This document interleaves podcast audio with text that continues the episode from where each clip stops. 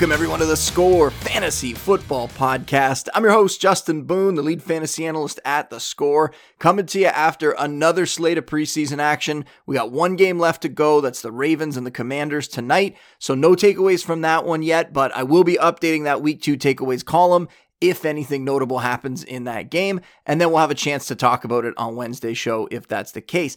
But today, we're here to get you caught up on all the biggest lessons that we learned over the weekend. There is no time like the present, so let's dive right in. And we will start with the Giants offense, which looked very intriguing with Darren Waller out there. And Saquon Barkley wasn't suiting up. So the Giants just didn't bother to call any run plays when Daniel Jones was on the field. They threw the ball every single time. The results were so positive. Jones completed eight of nine passes, 69 yards, and a touchdown, scrambled for another six yards. And the beat writers have been telling us that Darren Waller looks fantastic, that he's the focal point of the attack in practice. We've seen some clips, some highlights trickling out. Well, he drew four targets in this one. He caught three of them for 30 yards. We also saw Parris Campbell get two catches with the starting offense. That was for 18 yards. And then Isaiah Hodgins got one. Jalin Hyatt got one. So nice to see those guys getting involved too. As it stands, though, you have Campbell, you have Hodgins, and you have Darius Slayton. You have those three positioned to be the starting three in three wide sets.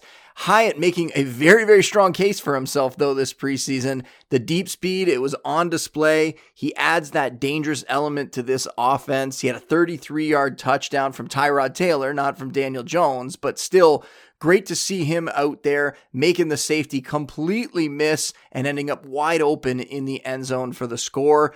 And it remains to be seen whether the Giants wideouts are actually going to be able to emerge with enough volume to be fantasy starters potentially. Last year we saw that happen. I expect that we're going to see at least one of them do it this year. Might be rotational though. That definitely could be the case, but I think they all deserve to be drafted at the late round price tags that they're going at. They're so cheap. And if you hit on the right one, you get some excellent value. Slayton and Campbell, to me, are the best bets. Hodgins and Hyatt, I think they offer quite a bit of upside for where they're going. You look at some of the other players going that far down, you might as well take a shot on these Giants guys. But Waller's the one. If he can stay healthy, he might be on the verge of returning to the elite ranks at tight end. So I think he is a must target in the sixth round for sure, maybe even up into the fifth round. And then after being a top 10 fantasy quarterback last season, Daniel Jones, he might be right there again. Just incredible value at his current ADP. He goes as the QB 15 in the 10th round. He's got the rushing upside as well. And now with some better weapons, it's going to be great to see what he can do. Next up, Bijan Robinson, looking like a difference maker already. This was his first preseason action anybody that watched him in college, nobody was surprised at what happened in this game, but he steps out there as a top 10 pick. And we know these high end picks, these top 10, top 15 guys, these running backs can come in and make a major fantasy impact right away. Well, you have Bijan Robinson out there at 21 years old, just effortlessly avoiding defenders, just so smooth, sliding between guys, picking up extra yards. That first carry, immediately became a highlight, was shared all over Twitter or X or whatever you want to call it. Had 26 yards from scrimmage on one drive. I think that's a sign of things to come. He's the third running back in my 2023 rankings, and he is by far the most valuable dynasty running back at this point. His teammate, Kyle Pitts, not all positive for him. I mean, the fact that he was out on the field, that's fantastic. That's what we want to see. There was some fears maybe that the recovery from the MCL injury, maybe it wasn't going well. He was kind of slowed a little bit. Some of the clips from camp didn't look the best, but he was out there this week. He took the field for nine of the 17 snaps with the Falcons' first team offense, and he ran a route on five of Desmond Ridder's 10 dropbacks. That's all according to Pro Football Focus. Our buddy Nate Jahnke doing just incredible work over there with all the snap counts from the preseason. Highly recommend checking that out. And normally for Pitts, we could chalk this up to, well, they're easing him back and he's coming back from an injury and they don't want to put too much on him in the preseason. And that very well could be the case here. But if you look back to last season before he got hurt, there was some of this going on as well where he wasn't out there as much as maybe fantasy players thought he should be. So just something worth monitoring. That's why I wanted to bring it up. Let's sort through some of these backfields. The first one I want to talk about is the Dolphins. So Raheem Mostert gets the start on Saturday. Super quick, 30 yards, six carries. Boom. He is all over it. I think he is the back to roster there right now, with De'Von Achane being somebody that is going to come on as the season goes along. And part of that could be because De'Von Achane got hurt in this game. He injured his shoulder. He's going to miss a week or two, potentially more. They think that he's going to be back for week one, but he was operating way down the depth chart as like the fifth running back. So he's still got some ground to make up, especially when you consider that you have Mostert. You have Jeff Wilson, who the coaching staff really trusts. He's also been a little dinged up and been missing some practice. He didn't play in this game. You also have Salvon Ahmed, who was fantastic in this one, kind of stole the show 131 yards from scrimmage and a touchdown. And we saw something similar from Myles Gaskin last week, who had a pretty good game. So really it's a reminder that every running back in this system is going to be able to produce the Mike McDaniel system coming from the Shanahan system. And we know running backs are going to be able to put up numbers in this situation. But with Dalvin Cook no longer sort of hanging over everything and able to come in and play spoiler at some point with him now in New York, you have the trio of Mostert and Wilson and I think eventually Achane, who are all worth drafting in fantasy, Achane's value is going to come down here now with this injury. So maybe you wait a little bit and then you start to get him outside of the first, you know, nine rounds, maybe start to get him in the late rounds. That would be much more appealing. And I give Mostert the edge over Wilson because Mostert is the speed back. He's the explosive one who's going to make these big plays. That's what he was doing last year. Was able to stay healthy as well. Not so sure he's going to be able to do that for a second straight season, but we wish him all the best there. And then with Wilson, like I mentioned, the coaches love him. He's more of a grinder. He's going to get what's blocked. He's going to do everything well, but nothing outstanding. Where at least Mostert, Achane, they have that high end speed. They have that game breaking ability. So they're the guys that I am more interested in for fantasy. But Wilson, at the value he's going at right now, he's worth stashing on your bench too, just to see how this works out. The Eagles backfield, we got an update here. So after you had week one of the preseason with Kenneth Gainwell and Boston Scott getting the night off, this week, it was DeAndre Swift's turn to watch from the sidelines, and Gainwell played over Rashaad Penny in this one. He appears to be no worse than second on the depth chart. I think Swift remains the most talented back in this group. I think he should be the first one drafted just based on the potential upside. We've seen him produce before for fantasy, even in a situation with the Lions where maybe that coaching staff wasn't enamored with him, and he still was getting out there and putting up top 20 fantasy stats on a per game basis.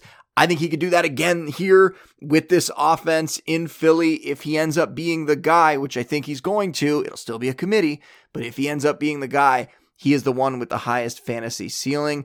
Unfortunately, though, it's probably going to be a scenario where everybody is involved to some extent, where Gainwell is getting some touches, especially on the red zone. They like to use him there, where Penny could be a short yardage guy. So I've moved Gainwell ahead of Penny because if Swift goes down, I think Gainwell is the one that would step into that role. So I think he has a lot of value and potential upside if there were a Swift injury, on top of the fact that it just seems like depth chart wise, they have him above Penny. There's even been talk that Penny could be let go, though I would be surprised if that happens at cutdown day. Uh, Dameon Pierce not leaving the field for the Texans. This was kind of interesting because one of the things that was holding back his fantasy value was that he wasn't really used as a pass catcher last year. In this game, he was out there on the field for all 14 of CJ Stroud snaps. He ran a route on 100% of those dropbacks, and he didn't catch a pass. But this is why we have to look a little deeper into it.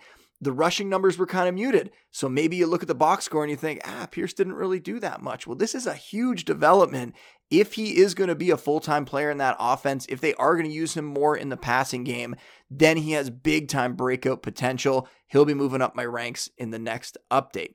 The Seahawks rookies, I already have them pretty high. I might continue to move them up. They are just shining every opportunity they get. You have Jaxon Smith-Njigba flashing that star power, three receptions, 58 yards. He had a 48 yarder, which it was great he is fantastic, but I'll also shout out Drew Lock. It was a phenomenal pass by Drew Lock to just drop it right in there over the defender to JSN, who I think is going to be an outstanding NFL receiver for a long time. The only question is how high is he going to be able to rise in year one with DK Metcalf and Tyler Lockett in the same offense? There's a chance. It is not outside the realm of possibilities that we could see JSN by the end of the season as the number one receiver in this offense. I think that is going to happen eventually. It's just a matter of when. And DK is the one who I think he does his own thing. DK has that touchdown upside. He's that big body who can bully defenders. While Tyler Lockett, a little bit older, we figure that JSN is going to slowly eat into his work. But all three of these guys could produce. And remember, Geno Smith is a great late round target because of this, because he has all these weapons to work with, including in the backfield. Zach Charbonnet in a similar spot, kind of as JSN, where he's behind Kenneth Walker on the depth chart. So you wonder how much is he going to be able to carve out in his rookie season. But man, he is doing everything he can to win over this coaching staff. And Saturday, the highlight was a really well blocked 29 yard run, nearly turned it into a trip to the end zone. If he'd been able to keep his balance on the sidelines, I think he would have taken it to the house, but it feels like both these rookies are going to be fantasy starters at some point this season. I don't know how long that Charbonnet will be able to hold on to that. It might require a Walker injury, but I think week to week, Charbonnet is going to be able to give you flex value while still having that ceiling if an injury were to occur or if Walker's not ready for the start of the season, though at this point it seems like he's going to be able to play. Javonte Williams, he looks like he's going to be fine for week one. We were worried coming off of a very, very serious ACL tear. There was other complications in there as well, but his recovery has been basically miraculous. He got to play in the second preseason game when we weren't even sure if he was going to be out there early in the season. So, really, really happy for him. And in the first game back here, the stats aren't crazy. He ran three times for 12 yards, got four passes for 18 yards, which maybe is kind of important. That might be kind of encouraging that he was involved that much in the passing game because they brought in Samaje Perine there, and you figured that Perine would be the guy to handle most of that work. But as I mentioned in that bus column this year, Perine is going to have a role in this backfield. That's what the coaching staff has talked about. That's what the beat writers have all predicted. And that was the case on Saturday with Perine playing 48% of the snaps. I'm pretty sure Williams was around 56%. But Perine featured heavily on third downs, even though we did see Williams get all those catches. Perine was out there a lot in passing situations, so we're gonna have to continue to monitor this one. Williams still carries plenty of fantasy risk, even though all these reports are so positive about his recovery. Next up, the Chiefs wide receivers. I think you got to roll the dice on all of these guys at their current value. You're not going to draft them all in the same draft. You're not even going to draft, you know, multiple guys in the same draft necessarily, but at least get one of them on your roster and try to get the guy who is going to break out. Marquez Valdes Scantling, don't be fooled. He's out there a lot. He runs the most routes, but he lacks that fantasy upside. Skyy Moore is the one that I'm really targeting, and his price has gone up and up and up. But he appears to be creating a little bit of separation from the rest of the pack, and he's my highest ranked guy in that wide receiver corps. After that, we're dealing with what I think is going to be a pretty heavy rotation, and you could see any of them emerge. So you have rookie Rashee Rice, who has absolutely been the part in the opportunities that he's gotten. He finished in this game, I mean, eight catches, 94 yards, and in practice, too, we've seen a lot of highlights coming out. Patrick Mahomes finding him, especially around the end zone. Then you have the injured guy, Kadarius Toney, who should be back early in the season. He could have a significant fantasy ceiling if he can stay healthy for a long enough stretch, which we're starting to doubt at this point. And then there's also longer shots like Justyn Ross and Richie James. You can consider them as well. But the bottom line for me keep drafting them at their current ADP. Getting pieces attached to Patrick Mahomes, never a bad thing. Heading over to Pittsburgh, Jaylen Warren making a strong case for more playing time in that backfield. Only played two snaps in this game with the starters, made his presence felt though, a 62 yard touchdown run, and one preseason highlight shouldn't move a player's fantasy value, but the drumbeat around Warren, it's been steady throughout the offseason. He's going to be a weekly fantasy flex option with the potential for so much more if Najee Harris struggles, which we've seen happen at times in the past, or if Najee gets injured at some point. Keaontay Ingram, another backfield update here, this one in Arizona. He is back. He has missed some time, had an injury, returned though, recorded 48 yards from scrimmage and a score on nine touches. More importantly, though, he was serving as the clear number two back behind James Conner, and that role could be especially valuable given Conner's age and the previous durability issues that everybody loves bringing up. So keep Ingram in mind as a really key late round selection in fantasy drafts, someone that people are forgetting about a little bit. Tyjae Spears, he keeps standing out in Tennessee, and you have Derrick Henry there. He is the star of that offensive attack. It's going to be hard for the Titans to keep Spears off the field this year. The third rounder has earned a ton of praise in offseason practices and really translated that to a very strong preseason so far, including 60 yards that he posted on Saturday. He's now got 96 yards from scrimmage and a score on 15 touches over these first two preseason outings. And if the 29 year old Derrick Henry breaks down at any point, Spears could be another one of these players who could swing fantasy leagues. Make sure you're looking for him deep down in your drafts. Tank Bigsby on the Jaguars really could say a lot of the same things here. He got a significant workload in the second preseason outing, earned 14 touches, had 68 yards on that, despite he had one reception that went for minus two yards. So that brought him back a little bit there. But it's great to see him run 10 routes. That was something that he wasn't asked to do a week ago. And while he's definitely on that list where he could be another one of these fantasy flex plays right out of the gate, his real value would only be unlocked if Travis Etienne misses time. So in that situation, Bigsby, another one of these week winning upside kind of guys, potentially league winners, and keep that in mind. I mean, there is a bunch of them that you can get from round nine to round 12 or 13. There's a nice pocket where you can load up on those guys and stash them on your bench. Dalton Kincaid, we can jump off of running backs finally. We talked about enough of them. We'll go to another rookie though. Dalton Kincaid, the tight end for the Bills. So we had Dawson Knox sitting out with a finger injury, and his role in the Bills offense in terms of Knox it might not have that much of an impact on Dalton Kincaid's rise to prominence in this passing attack because they're almost playing two different positions. And you had Kincaid out there this week, was a near full time player, played with the starting unit, caught one pass from Josh Allen, finished the day with three catches, 45 yards. And if you're going with a late round tight end, you want to have someone that has significant upside. And I know he's a rookie. I know what people have said about rookie tight ends before. Heck, I've said it before.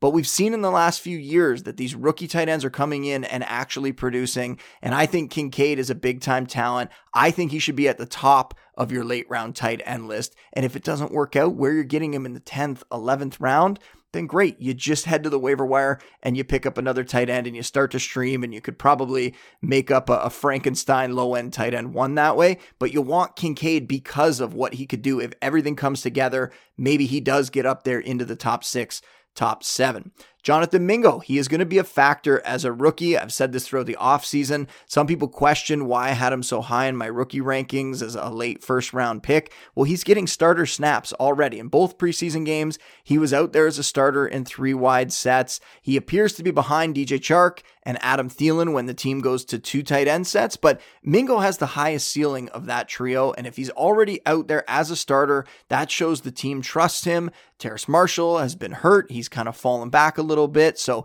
you have Mingo at 22 years old. I think we're going to see his target share grow as the year goes along. And the chemistry that he has with Bryce Young, that's going to continue to develop too. They're going to learn together in their first year. I think Mingo is a very intriguing late round stash if you're into late round receivers, which I don't do that often, but Mingo is an exception to that rule. Lots of other items in the article that I wrote, going back on all the takeaways. I'm not going to go over everything here. I'll mention a few names, just some other preseason standouts who caught my eye. So, uh, Drake London on the Falcons, he had a great game. Uh, the Texans wide receiver Nico Collins, who continues to emerge as potentially the number one in that offense. A Bears running back Roschon Johnson, he's very intriguing in the late rounds because he's one of the rare players who could actually win the starting job outright along the way and wouldn't necessarily need an injury to happen to do it. And then some quarterbacks. Brock Purdy, the fact that he got out there this week after the injury and the surgery in the offseason, he got out there, looked like he didn't miss a beat from what he did last year. So he is somebody that has sneaky fantasy value, somebody that put up low end QB1 numbers last season during his starts. And then Kenny Pickett for the Steelers. We talk about the Steelers a lot and George Pickens and Diontae Johnson. We talked about the backfield earlier it all comes down to whether he is going to be able to make that leap in his second season. And right now, all signs are pointing towards that potentially happening. So that would be great for the Steelers. It would also be great for fantasy managers. And that is all for today's show. Make sure you're checking out the Score Fantasy Football Draft Kit every single day. It is constantly getting updated with new information, new articles. I will have a full refresh of the rankings in there on Tuesday after everything we learned this week, and you can see it all for free over at the score. Download the app if you haven't already. You could also follow me on X or Twitter. I'm at Justin Boone over there, and I'll be back with a couple more shows this week. But until then, big thanks to Theo Von. I got to see him live this weekend, and I've been on a heck of a streak seeing some big name comedians this year Dave Chappelle and Nate Bargatze and Bert Kreischer and Jimmy Carr. I got Tom Segura tickets coming up. So make it up for lost time. You know, the pandemic kind of put live shows on pause for a year or two, but uh, big thanks to Theo Von for a very funny night over the weekend. And as always, big thanks to all of you for listening, and we will see you next time. Said leave on time, my baby said leave on time. Leave on time with me tonight.